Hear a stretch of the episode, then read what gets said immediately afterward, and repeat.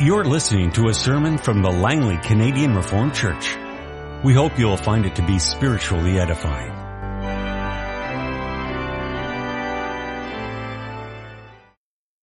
Let us open our Bibles together this morning. We continue our series on the first book of Kings and we come to chapter 13. By the word of the Lord, a man of God came from Judah to Bethel as Jeroboam was standing by the altar to make an offering. He cried out against the altar by the word of the Lord, O altar, altar, this is what the Lord says, a son named Josiah will be born to the house of David. On you he will sacrifice the priests of the high places who are now make offerings here and human bones will be burned on you. That same day, the man of God gave a sign. This is the sign the Lord has declared. The altar will be split apart and the ashes on it will be poured out. When King Jeroboam heard what the man of God cried out against the altar at Bethel, he stretched out his hand from the altar and said, seize him. But the hand he stretched out toward the man shriveled up so that he could not pull it back. Also the altar was split apart and its ashes poured out according to the sign given by the man of God by the word of the Lord. Then the king said to the man of God, intercede with the Lord your God and pray for me that my hand may be restored. So the man of God interceded with the Lord and the king's hand was restored and became as it was before. The king said to the man of God, come home with me and have something to eat and I will give you a gift. But the man of God answered the king, even if you were to give me half your possessions, I would not go with you, nor would I eat bread or drink water here. For I was commanded by the word of the Lord, you must not eat bread or drink water or return by the way you came. So he took another road and did not return by the way he had come to Bethel. Now there was a certain old prophet living in Bethel whose sons came and told him all that the man of God had done there that day. They also told their father what he had said to the king. Their father asked them, which way did he go? And his son showed him which road the man of God from Judah had taken. So he said to his son, saddle the donkey for me. And when they had saddled the donkey for him, he mounted it and rode after the man of God. He found him sitting under an oak tree and asked, are you the man of God who came from Judah? I am, he replied. So the prophet said to him, come home with me and eat. The man of God said, I cannot turn back and go with you, nor can I eat bread or drink water with you in this place. I have been told by the word of the Lord, you must not eat bread or drink water there or return by the way you came. The old prophet answered, I too am a prophet as you are. And an angel said to me by the word of the Lord, bring him back with you to your house so that he may eat bread and drink water. But he was lying to him. So the man of God returned with him and ate and drank in his house. While they were sitting at the table, the word of the Lord came to the old prophet who had brought him back. He cried out to the man of God who had come from Judah, this is what the Lord says. You have defied the word of the Lord and have not kept the command the Lord your God gave you. You came back and ate bread and drank water in the place where he told you not to eat or drink. Therefore your body will not be buried in the tomb of your fathers. When the man of God had finished eating and drinking, the prophet who had brought him back saddled his donkey for him. As he went on his way, a lion met him on the road and killed him and his body was thrown down on the road with both the donkey and the lion standing beside it. Some people who passed by saw the body thrown down there with the lion standing beside the body And they went and reported it in the city where the old prophet lived. When the prophet who had brought him back from his journey heard of it, he said, it is the man of God who defied the word of the Lord.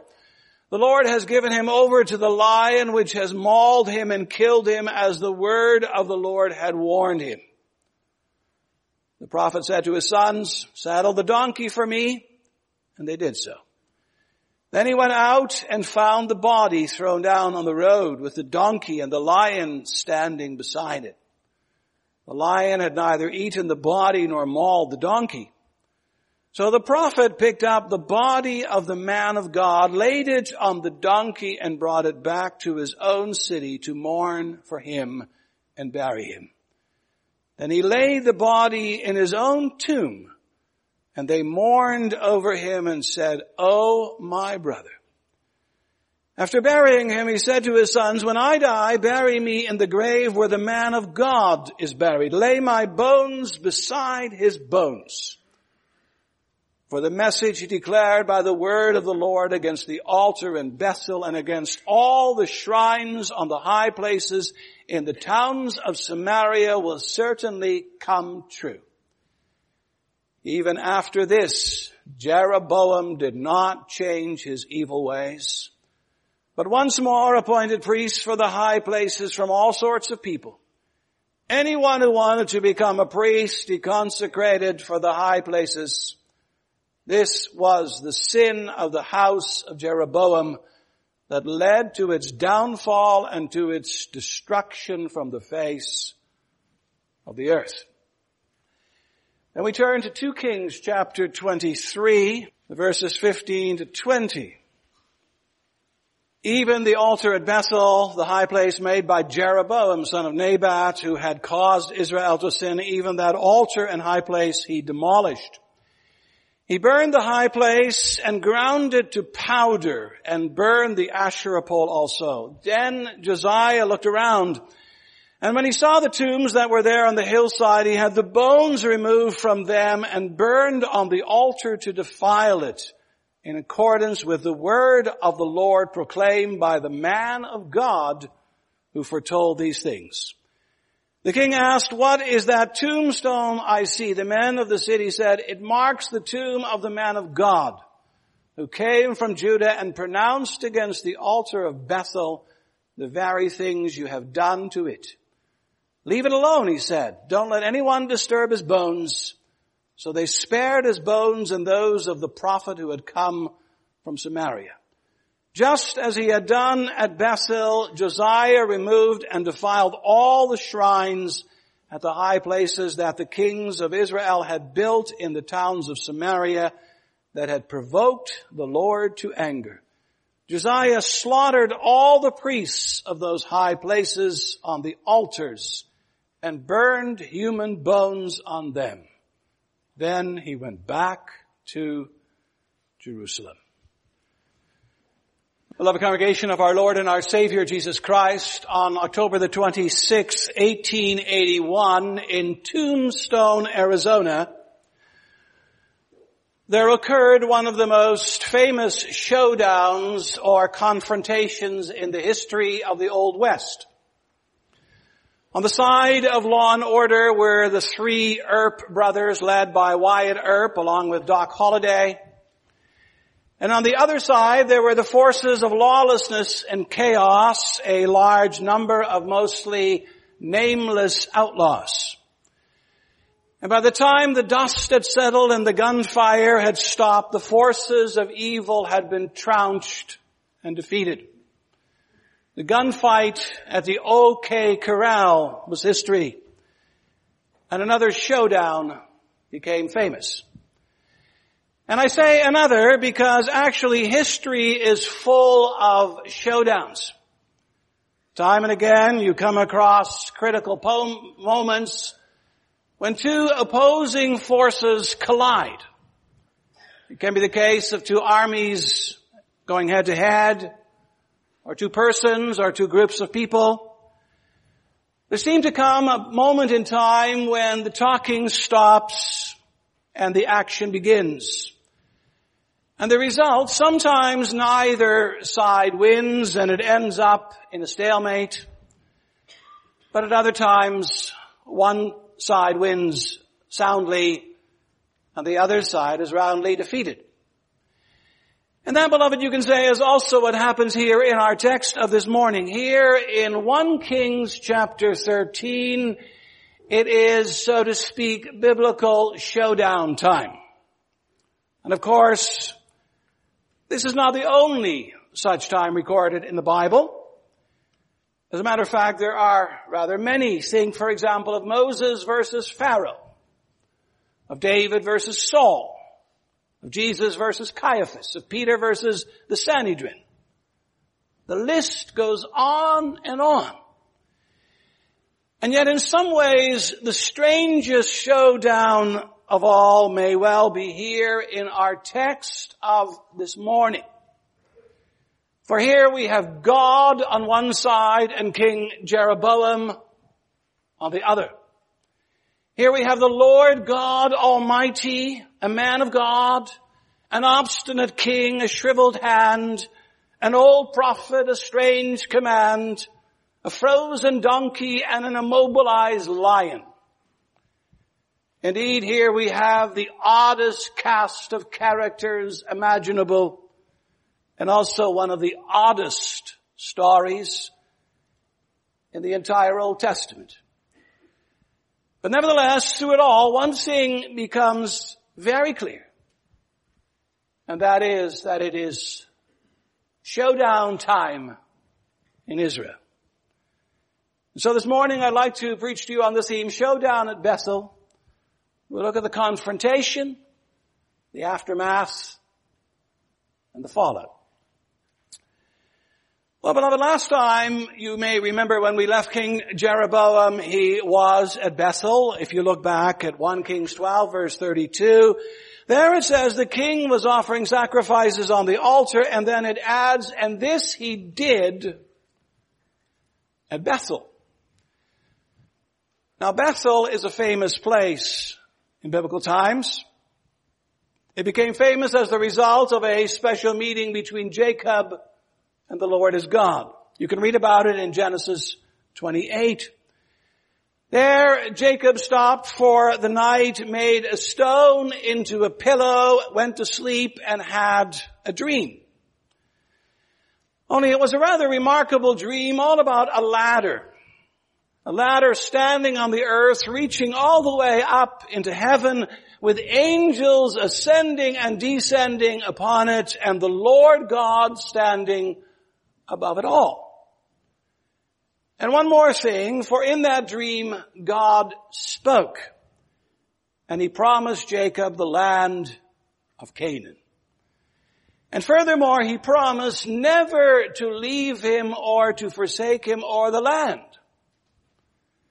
And as for Jacob's reaction to all of this, to this revelation, he awoke he turned his pillow into a pillar to mark the place, and he called the place Bethel, the house of God.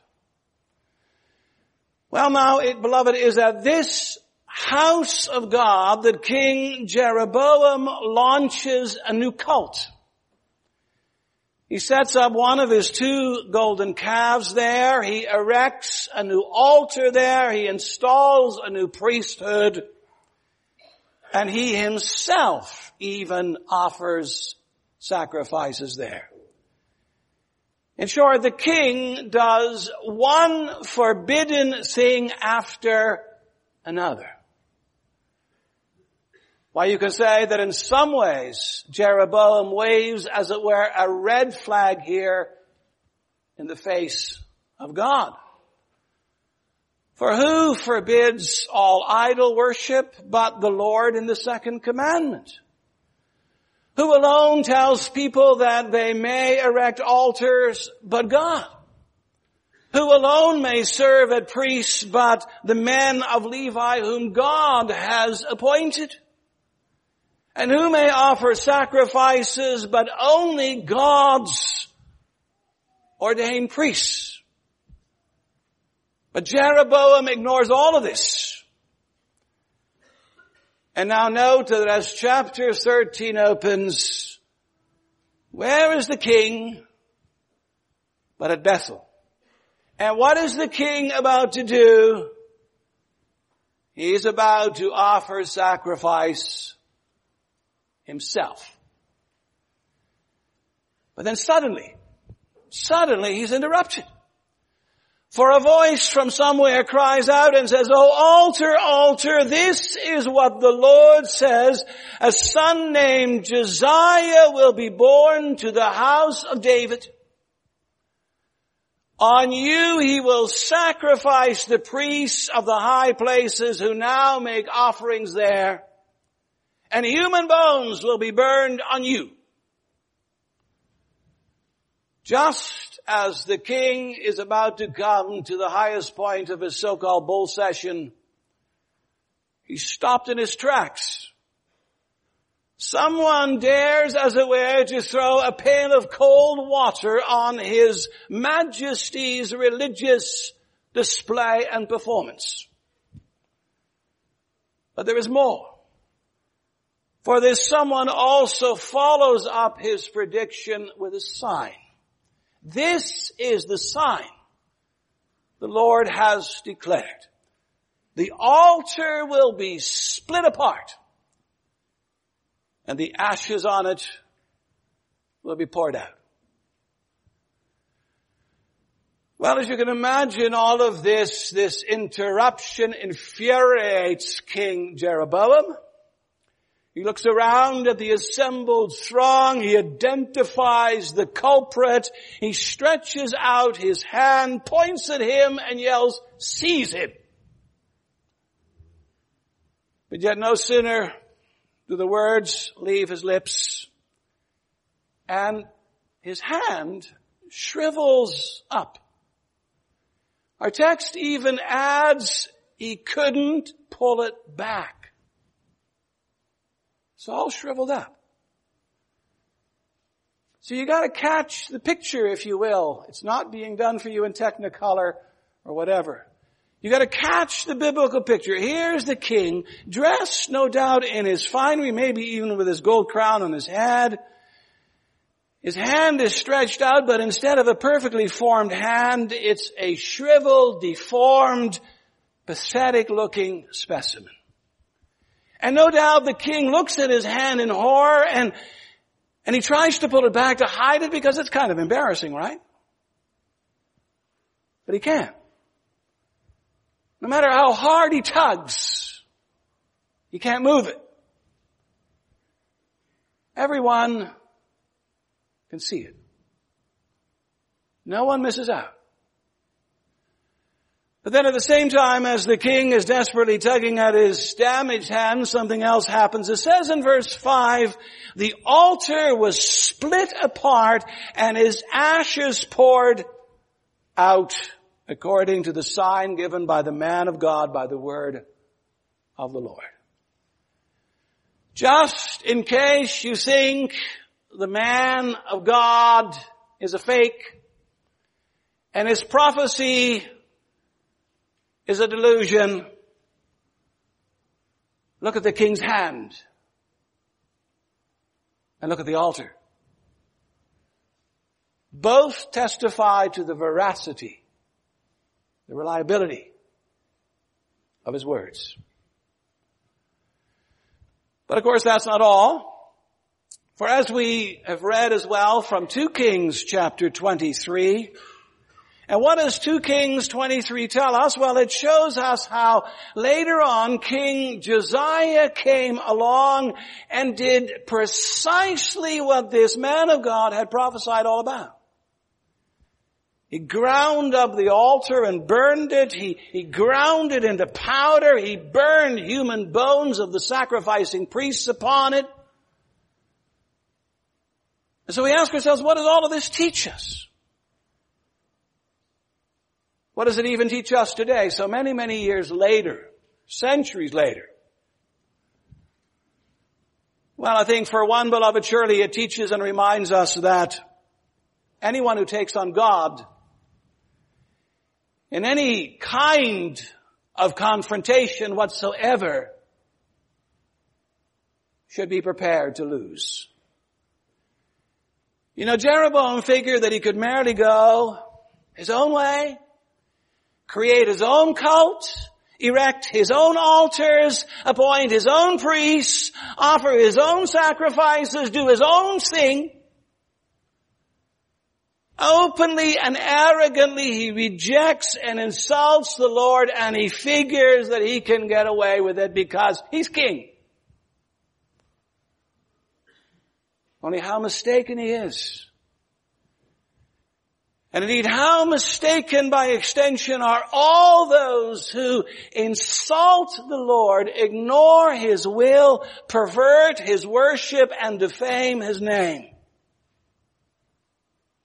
For God will unleash His judgment sooner or later.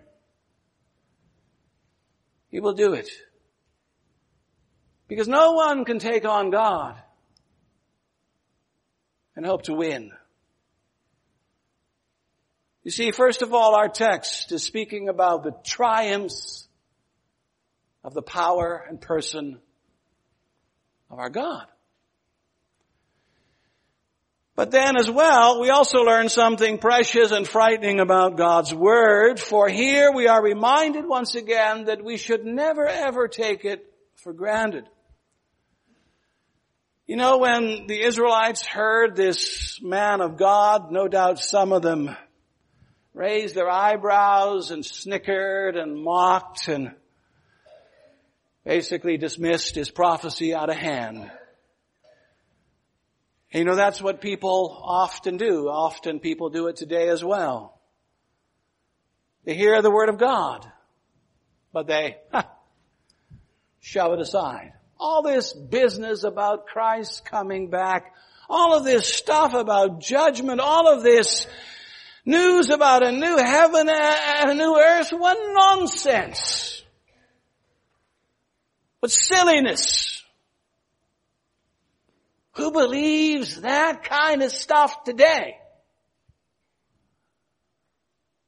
My beloved, the shriveled hand, the split altar, and the later actions of King Josiah are a clear and startling testimony to the fact that the word of our God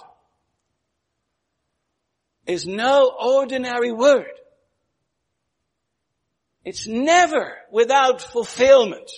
It always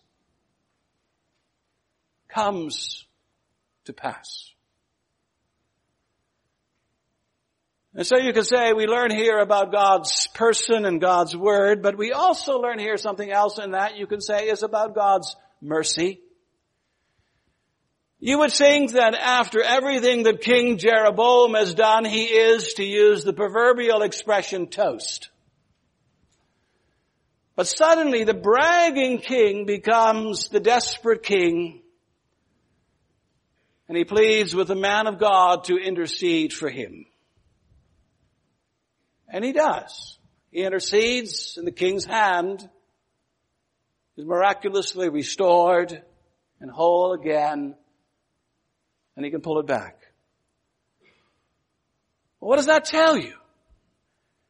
Well, it tells you in a most graphic manner that the Lord is willing to give even King Jeroboam another chance.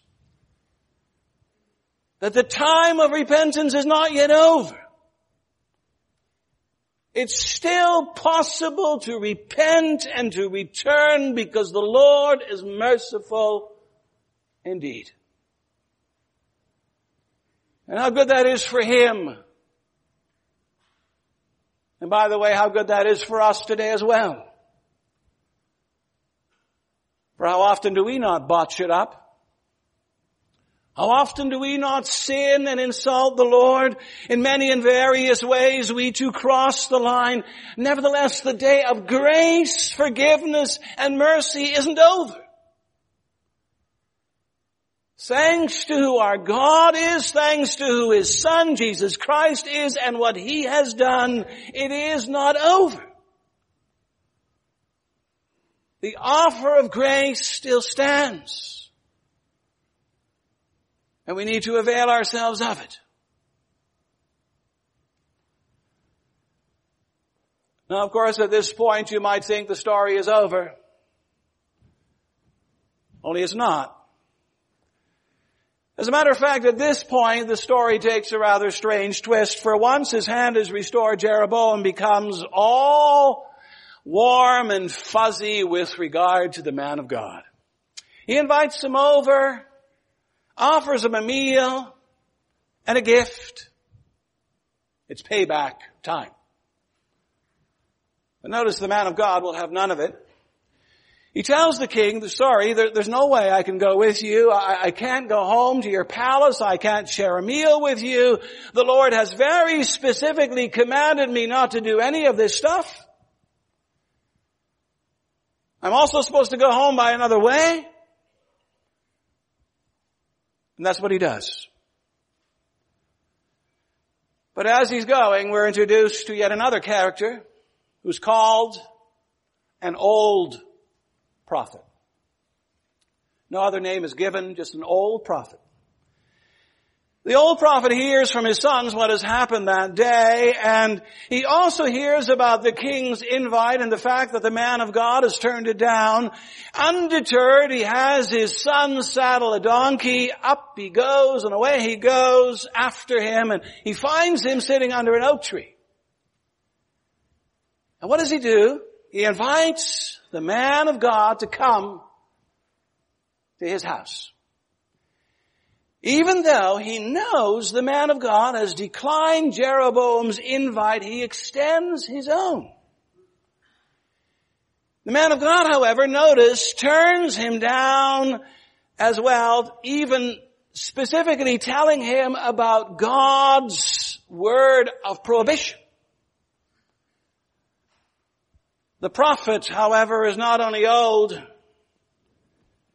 he's also stubborn and he's devious.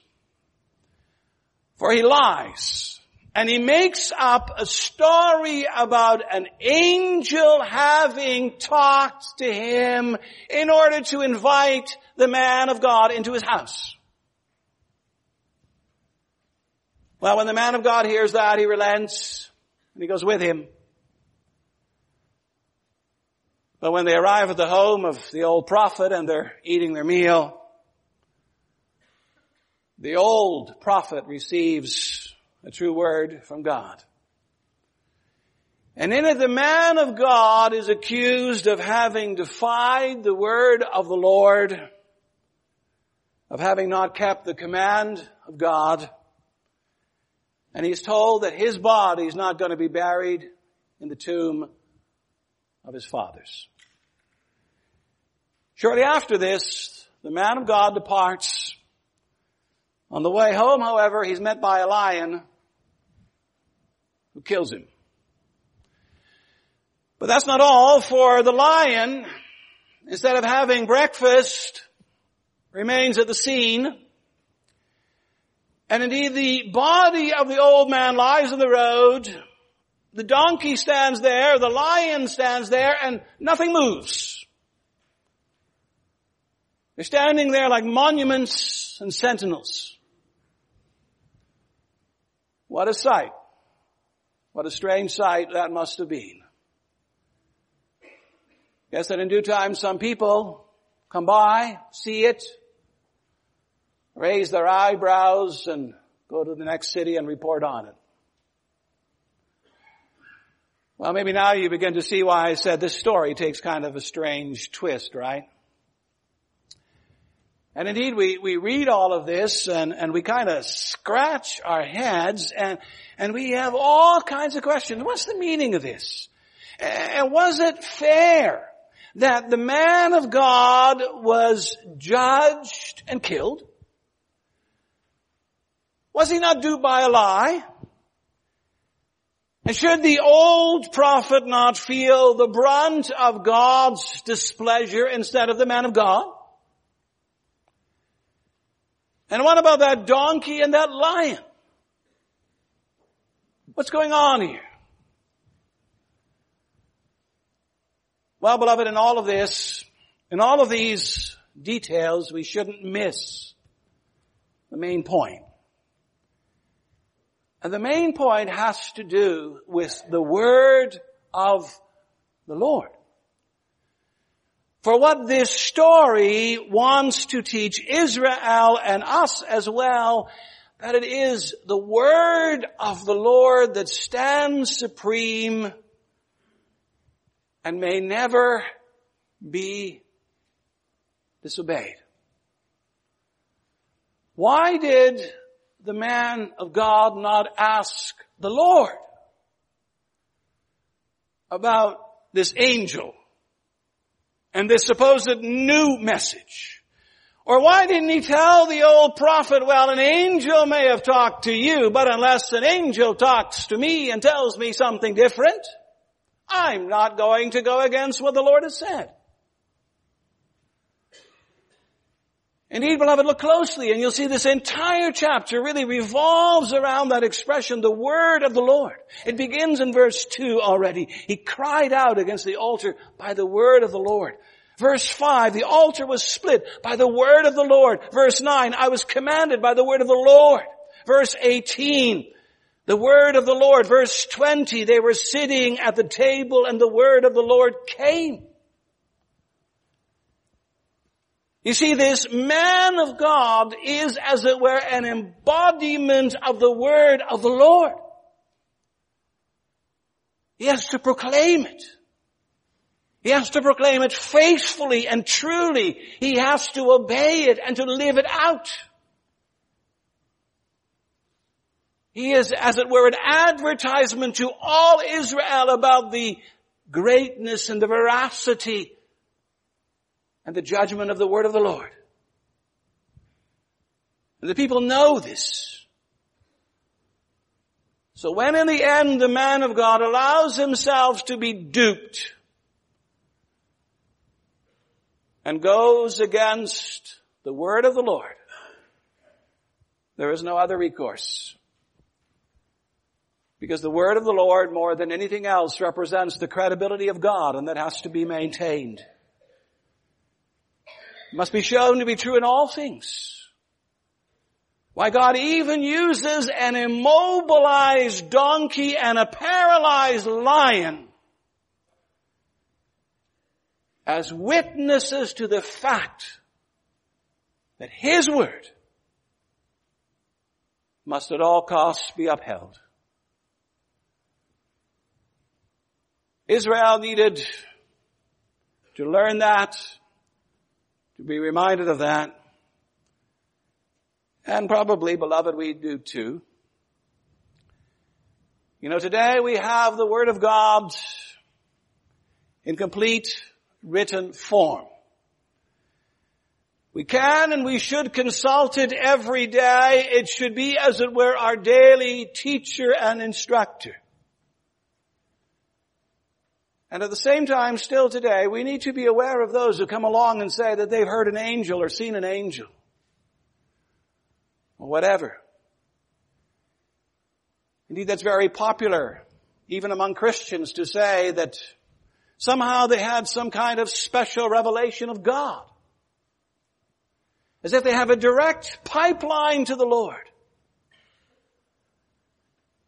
Well, beloved, whenever that conflicts with the written word of the Lord, ignore it. Don't go there.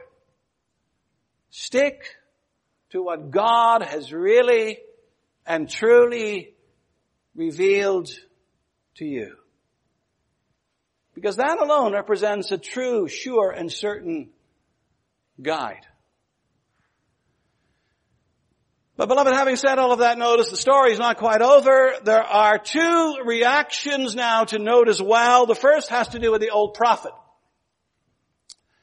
Upon hearing that the man of God has been killed by the lion, he tells his sons to saddle another donkey. He must have had a few. And off he goes again. And when he finds the body of the man of God, he takes it home and mourns over it and buries it, notice, in his own tomb. And next he leaves instructions for his sons that when he dies, he wants to be buried beside the man of God. And finally he declares that the message of the man of God is true. And it will surely, surely come to pass. So what's this? What, what are we to make of that? Well, I, I think, and I want to be careful here because I may be saying too much, but the actions seem to indicate it, that, that here we have a man who repents of his lying. And then tries to make amends as best as he possibly can. And finally, he even goes on public record as saying and affirming the word of the Lord. That's the first reaction, one of repentance and remorse insofar as it can be expressed. But notice there's another reaction in our text, and that's one that zeroes in on King Jeroboam. What's he learned? What's he learned from his hand? What's he learned from the news of the demise of the prophet? What impact does all of that have on his life? What changes does it bring about? Nothing. Absolutely nothing. He just keeps right on appointing illegal priests. He keeps on promoting his illegal cult. He goes full steam in the direction of downfall and destruction. So what is this? My beloved, it's a reminder of how the Word of God cuts two ways. It either brings you to repentance and back to the Lord, or it hardens your heart and brings you to judgment. And in Jeroboam's case, it's very clear. He hardens his heart. The mercy that God has shown to him has no impact on him whatsoever.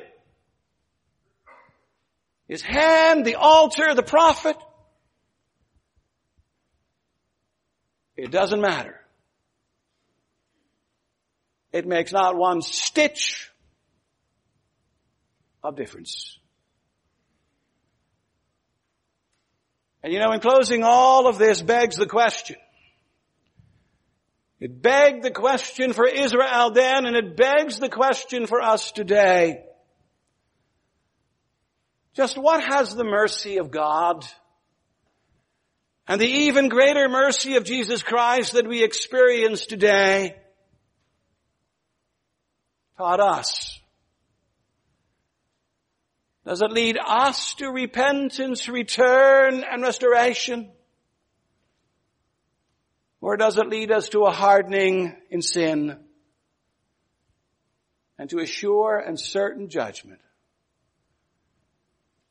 Beloved, do you see how an old, even very strange story has a modern application? It asks all of us, how, how are you handling the word of the Lord? The word of truth and the word of life. Amen. This has been a sermon from the Langley Canadian Reformed Church. For more information, please visit us on the web at www.langleycanrc.org.